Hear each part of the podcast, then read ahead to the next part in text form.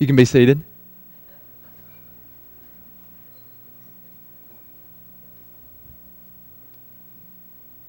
It's good to see everybody tonight. Excited to be back for another evening of worship. Appreciate the songs we've been able to sing together, how we've been able to approach God's throne together in prayer, and looking forward to this time of Bible study. I hope that today's been an encouraging day for you as we think about going out into the world this week and maybe living around people who don't know Jesus, going to school, going to work, associating with souls that are lost. I hope that today encourages us and equips us to be able to do that in a way that glorifies our God.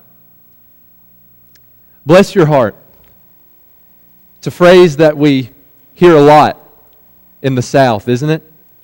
If you weren't from the South and you were to hear somebody use that phrase, bless your heart, you might think that it was something that was really nice, something that was really sweet. Oh, wow, that person wants to bless my heart. Isn't that great? Isn't that amazing? Isn't that so kind? Well, most of us, I would say, are from the South, and we recognize that that phrase is not always used that way. We sometimes use it a little bit mischievously, don't we? I heard a story one time about two actors a British actor named James Corden and an American actor from Texas named Patrick Edwards. They were having a conversation one time, and James Corden was talking about his favorite phrase that he heard in the South. It was the phrase, bless your heart. He was telling a story about how he was talking to an, an older southern lady, and he was telling her about how he was struggling to park his car. He couldn't get his car into the parking spot. He backed up, pulled in, backed up, pulled in, did that multiple times and just couldn't get his car into the spot. He said, The southern lady looked at me and said, Oh, darling, bless your heart. He immediately thought to himself, Isn't that beautiful? Eh, that, that is the sweetest, most beautiful thing I've ever heard. I was in the midst of this difficult situation, and, and this older lady wants to bless my heart. Isn't that great? Patrick Edwards, who's from Texas, like I said, had to be the one to end up breaking the news to him that this older lady was not really wanting to bless his heart. Instead, she was saying something more like, You're a grown man. You can't park your car. That's pretty pitiful. Like that, was, that was the real message. It ended up breaking his heart. He said that he was pretty sad to, to hear that that's what she was actually saying. Sometimes we use this phrase a little bit facetiously in the South. But tonight, let's take just a minute to think about how this phrase connects with our Lord. How it connects with what God has done in our lives. Isn't it awesome to know that we serve a God who has quite literally blessed our hearts? A God who has blessed our lives. So if you have your Bibles, we're going to be in Ephesians chapter 1. If you want to go ahead and turn there, Ephesians chapter 1, verses 3 through 14. Perhaps you remember last week we spent some time introducing the book of Ephesians. Tonight we're going to look at the first major section in this book, Ephesians chapter 1, verses 3 through 14. We find the main idea of this passage of Scripture when we look in the very first verse, Ephesians chapter 1 and verse 3, the fact that God has blessed our hearts. The fact that God has blessed our lives. Paul says this, and after his greeting in verses 1 and 2, he begins the body of the letter by saying, Blessed be the God and Father of our Lord Jesus Christ. Or, in other words, praise be to the God and Father of our Lord Jesus Christ, who has blessed us in Christ with every spiritual blessing in the heavenly places. What has God done? in Ephesians chapter 1 and verse 3. As, as Paul begins this letter, as, as he begins the body of the book of Ephesians, what is the action that God has taken? Blessed be the God and Father of our Lord Jesus Christ. What has he done? He is blessed. That's the action that God has taken. That's the action that God has done. God, our Father, of our, the, the Father of our Lord Jesus Christ, has blessed who? Has he blessed all people?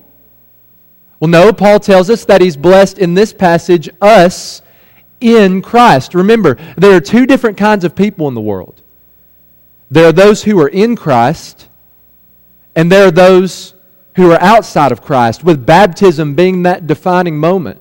Paul talks about in Romans chapter 6 and verse 3 or Galatians chapter 3 and verse 27 that as people we are baptized into Christ. That's the moment at which we enter into Him. There are those who are inside of Jesus, inside the sphere of His grace and His mercy and His forgiveness, and there are those who are outside of it.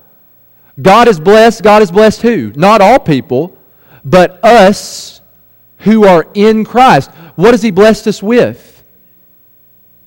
Think about how beautiful this is.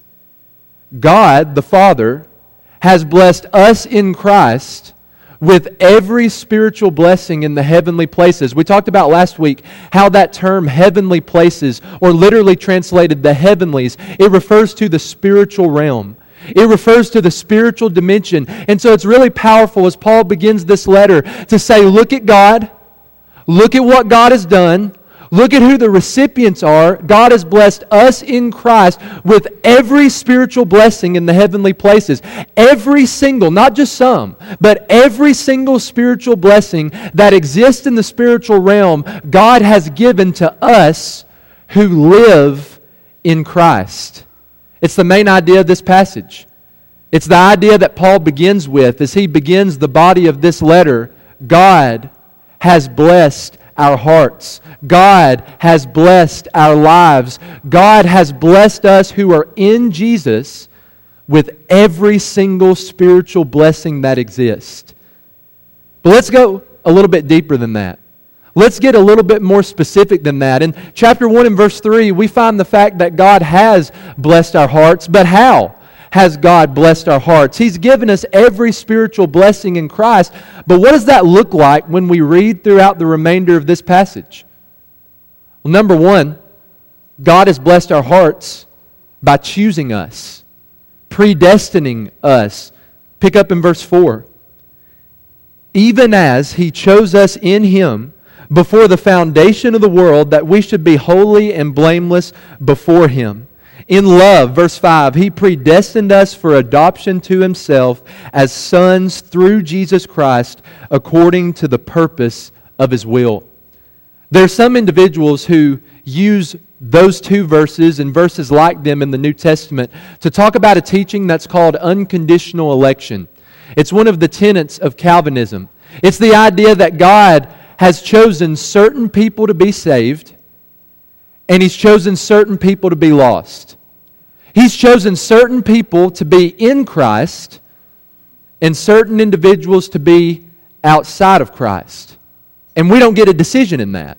Whatever group God places me in, well, that's the group that I'm in. God chose me, He predestined me to be in this group, and I don't get a say because I'm so sinful, I'm so broken, I'm so depraved, I'm not even capable of making that kind of decision. Do you think that's what Paul is talking about in Ephesians chapter 1? That God has chosen the people on this side to be saved and the people on this side to be lost, and doesn't really matter what you do, you have no say in it. Whatever group God predestines you to is the group you get. Think that's what Paul's saying?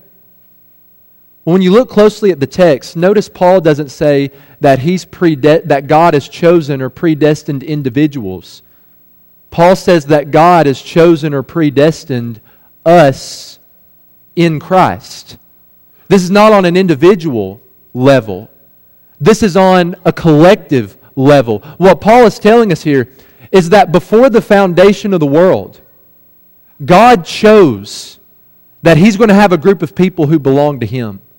Before this world was here, before any of this was created, God predestined that He's going to have a group of people who are going to be in Christ. A group of people to whom He's going to give every spiritual blessing. Now, if God chose for there to be that kind of group, a group to be saved, a group to have every spiritual blessing, indirectly He's chosen there's going to be another group, a group that's not going to be saved a group that's not going to have every spiritual blessing. Now, you and I stand on the outside of that. God has made the decision there's going to be a group of people who belong to me, and there's going to be a group of people who don't belong to me, and you and I come to a crossroads. We get to choose which group we're going to be in. We get to choose whether or not we're going to respond to God's grace through faith. I remember one time I asked a member of the Lord's church, Do you believe in predestination? She said, No, I don't believe in predestination. As Christians, I think we should believe in predestination. It, it's a biblical idea. It's something that Paul mentions twice just in this section of Scripture, but we also need to understand what it is. When we talk about God choosing us or predestining us, it's not God took these individuals and saved them, and He didn't save these individuals, and you don't get a say in it. It's that God has chosen these two groups are going to exist. And you and I, through our own free will, get to decide whether or not we're going to be a part of it, which group we're going to enter into. How did God do it? How did He make that choice? How did He predestine those things? Paul says, verse 4, He did it in love. Verse 5, towards the end of that verse, He did it according to the purpose of His will. In other words, this is not something God had to do, but it's something God wanted to do. God did not make this choice, He didn't predestine this out of obligation. He did it out of love, a longing for a relationship with His creation. Why did God make that choice? Why did He predestine those things? Well, you look at verse 4 so that we would be holy and blameless before Him, so that we would be set apart, so that we would live lives of holiness, so that we would be blameless, literally, before His face. Verse 5 so that we would be adopted into His family as His sons and as his daughters? Number one, God has blessed our hearts by choosing us, predestining us by his love, by his purpose, so that we will be the people that he wants us to be. Number two, God has blessed our hearts by forgiving us. Continue reading with me in this passage, verse 6.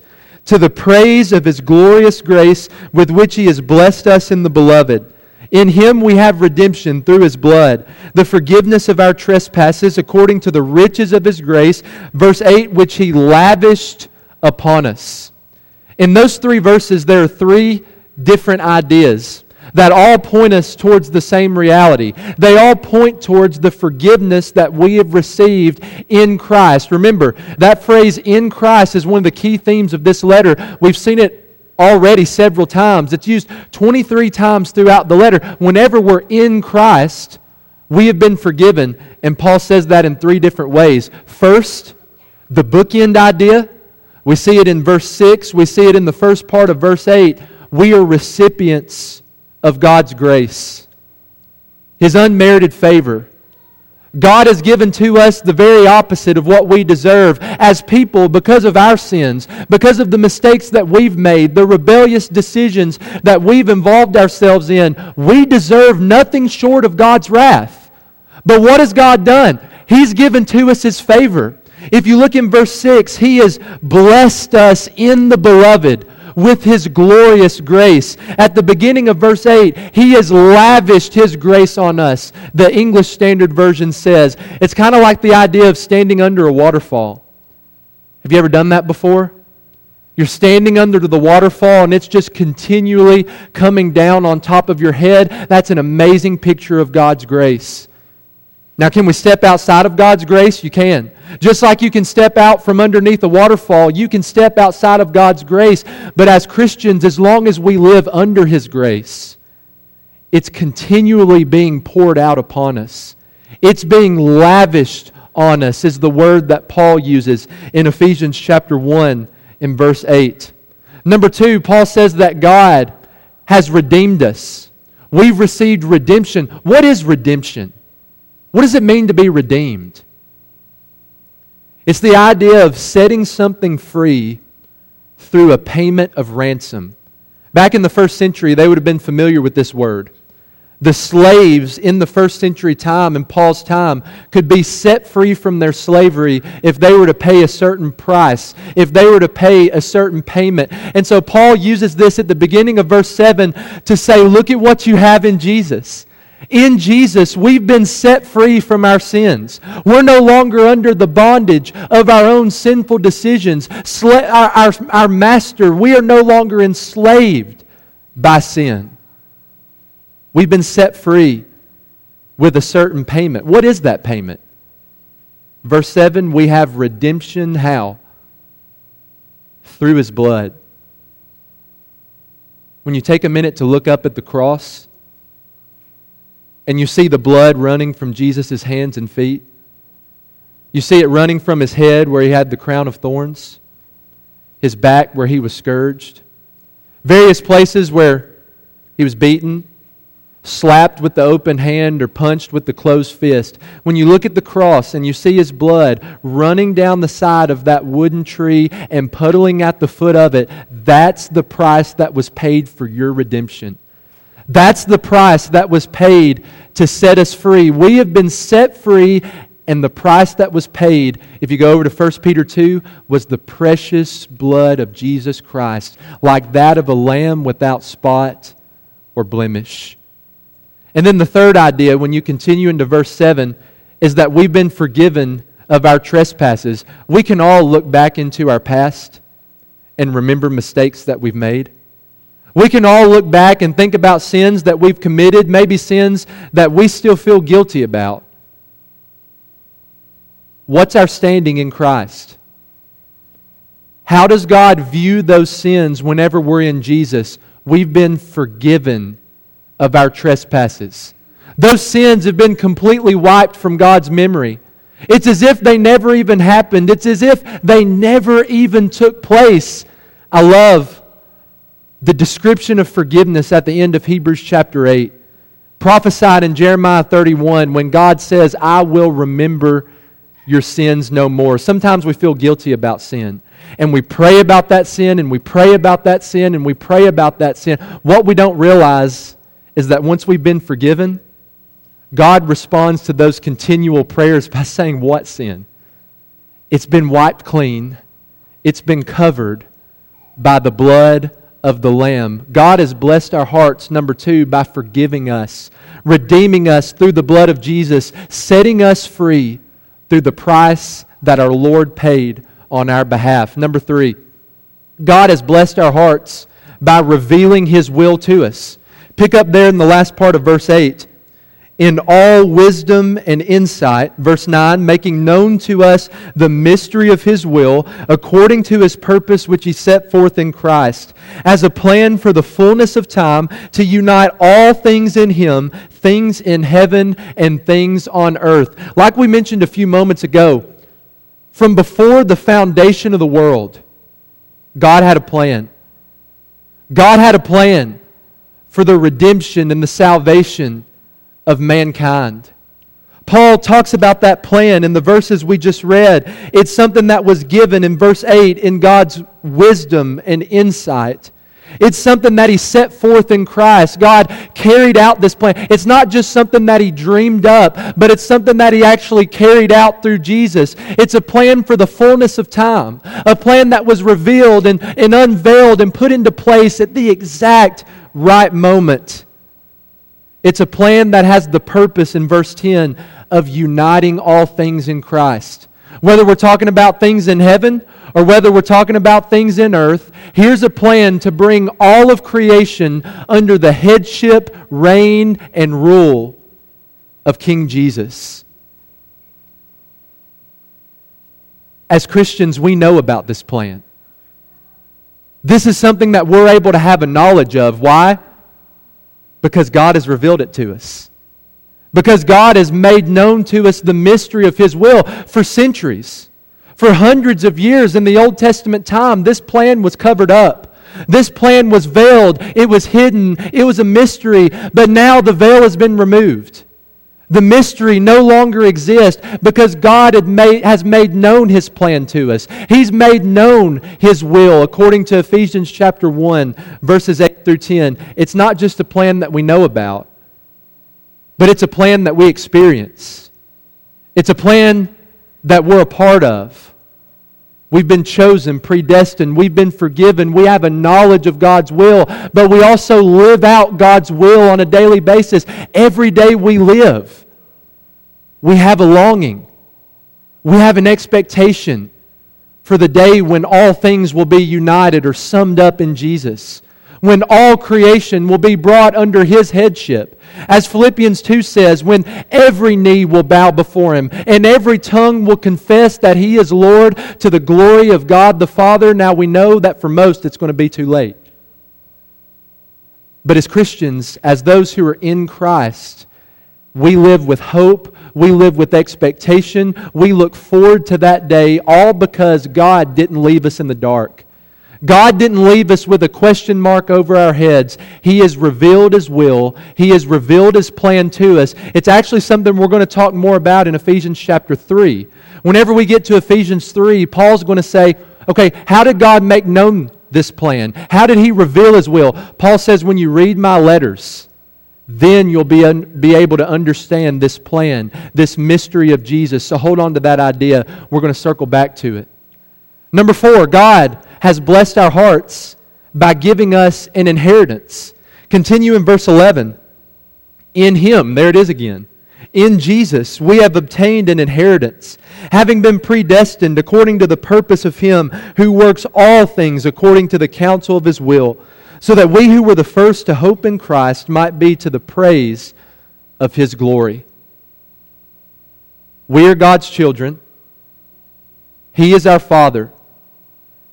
And one day we're going to receive an inheritance from Him. God has not just blessed our hearts, God has not just blessed our lives in where we are right now. But we find in verse 11, God has even blessed our eternity. Think about how the New Testament talks about this idea of inheritance. In a parallel passage in Colossians 1 and verse 12, Paul says, Giving thanks to the Father, who has qualified you to share in what? In the inheritance of the saints in light. It's something that we share in. It's the Greek word for fellowship. We're partakers in this inheritance that God is one day going to give to us. Romans 8, 16, and 17 says that the Spirit Himself bears witness with our spirit that we're children of God. And if we're children of God, what are we? We're heirs heirs of God and fellow heirs with Christ, provided we suffer with him in order that we may also be glorified with him. If we're children of God, by default, we're heirs of God. We're going to be those who receive an inheritance from him. We're fellow heirs with Jesus. One day we're going to be able to share in His victory. We're going to be able to share in His glory. And then a text we mentioned last week in 1 Peter 1, verses 3 and 4. Blessed be the God and Father of our Lord Jesus Christ. According to his great mercy, he has caused us to be born again to a living hope through the resurrection of Jesus Christ from the dead. What's that hope for? Verse 4 To an inheritance. Go back to Ephesians chapter 4 and verse 11. In him we obtained what? An inheritance. We have a living hope, verse 4, to an inheritance. What's it like? It's imperishable undefiled, unfading, being kept or reserved in heaven for you. God has certainly blessed our hearts. God has certainly blessed our lives as we live here on earth. But He's also blessed our eternity by promising us an inheritance in Jesus, promising, us a home with Him in heaven. And then finally, number five, God has blessed our hearts by sealing us with his promised Holy Spirit. Pick up in verse 13. In him, can you see how this phrase is continually repeated? In him you also, when you heard the word of truth, the gospel of your salvation, and believed in him, were sealed with the promised Holy Spirit, who is the guarantee of our inheritance until we acquire possession of it to the praise of his glory. In the New Testament time, they had what was called a seal. It was oftentimes made out of pieces of metal or pieces of stone, and it would have a certain engraving on it. The engraving was unique to each family. Their fam- each family would take their seals and put them on the things that belonged to them. They put seals on their houses, on their livestock. Back in this time, they would even put seals on their slaves. So, so, so if you were to come to my house and you were to see my seal, that seal would show you this house belongs to me. This, these livestock belong to me. You would know that by seeing my seal. In a similar way, Paul says that God has placed his seal on us. You go to 1 Corinthians 6 and you study this idea out a little bit more. We are not our own but we've been bought with a price. We don't belong to ourselves. We belong to God. He's the one who has taken ownership of us. What does Paul say? Galatians 2 I've been crucified with Christ. My life's not about me. Now it's about living for Him. God has taken ownership of our lives. How do we know it? He's put His seal on us. He's given to us His promised Holy Spirit. We've heard the word of truth. We've placed our faith in the gospel of our salvation. And as a result, we've been sealed with the promised Holy Spirit. Peter says something similar to that. In Acts 2 38 and 39, when he's standing on the day of Pentecost, thousands of Jews hearing his message, they asked him, Men and brethren, what shall we do? And Peter said, Repent, be baptized, every one of you, in the name of Jesus Christ, for the forgiveness of your sins, and you'll receive what? The gift of the Holy Spirit. Verse 39 For the promise. What promise? Well, back up just a few words. Repent, be baptized, you'll receive the gift of the Holy Spirit. That promise of the Spirit is for you, Peter says. It's for your children, and it's for all who are far off. Everyone whom the Lord our God calls to himself. All of those who God calls to himself. Those who repent and are baptized for the forgiveness of sins receive the promised Holy Spirit. 1 Corinthians 3, 1 Corinthians 6, He begins to live and indwell inside of us. Ephesians chapter 3 talks about how he empowers us for daily living and ministry. Acts 5:32 says that God gives his Holy Spirit to those who obey him. God has blessed our hearts by placing his seal on us. We don't belong to ourselves, we belong to Him. And we know that our, the Spirit, what we read in Romans 8, the Spirit bears with our spirit that we are children of God. We know that we belong to God because He's given us His promised Holy Spirit. We've heard His Word. We've believed in the gospel of our salvation. We've repented. We've been baptized for the forgiveness of our sins. And as a result, we've been sealed by the Spirit. Notice that the Spirit is not just a seal, though. When you look in verse 14, he's also described as a guarantee of our inheritance. That word guarantee is the idea of a down payment. When you go to buy a house, you put down a down payment. What does that down payment show? It shows that the rest of the money is going to come in the future. God has promised to us, verse 11, this amazing inheritance, but we don't have it yet.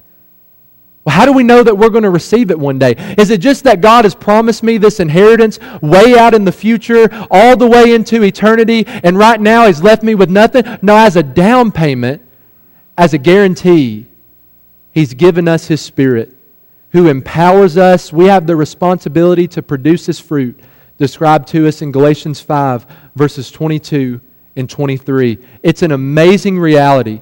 It's a beautiful idea to look at this text and to say, God, the creator of all things, has blessed our hearts. He's blessed our lives. He's blessed our eternities. He's blessed us with every spiritual blessing in the heavenly places. And then we get more specific and we talk about how He's chosen us and predestined us. He's forgiven us. He's revealed His will to us, given us an inheritance. He's sealed us with His Holy Spirit, who is the guarantee of our inheritance.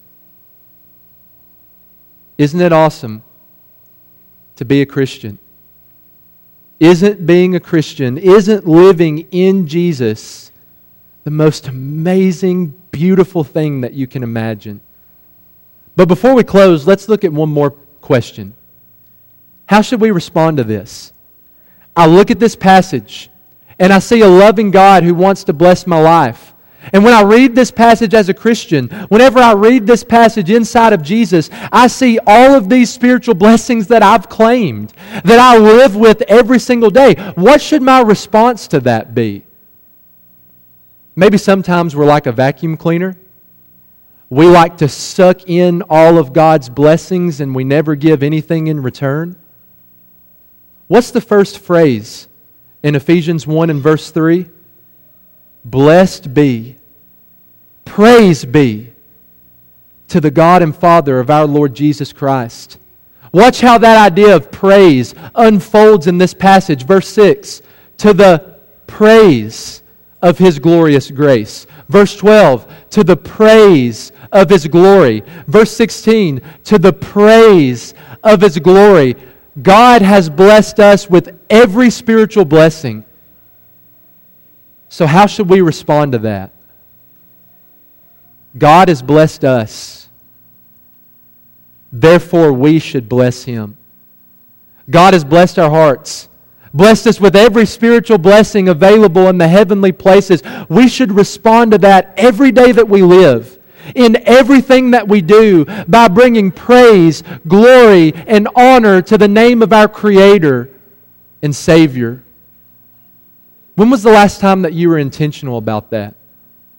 When was the last time that you set, you set apart just a few minutes in your day to bless God, to praise Him for how He's blessed you?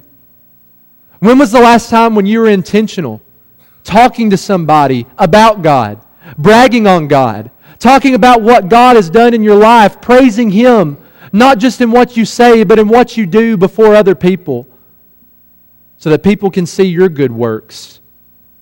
and glorify the Father who is in heaven. When was the last time that you did something so small as, as driving down the road, maybe going to work, and you took just a few minutes to shut off the radio, to set aside your phone, and to praise God, to bless Him for another day of life? for another breath that you're able to take into your lungs. We get so caught up in ourselves. We get so caught up in our lives. We get so caught up in this fast paced and busy lifestyle that sometimes we forget about our God throughout the week. And we forget about all of the amazing blessings that He's given to us. God has blessed us. Therefore, we should bless Him. Our lives should be all about giving him the praise, the honor, and the glory that is due his name.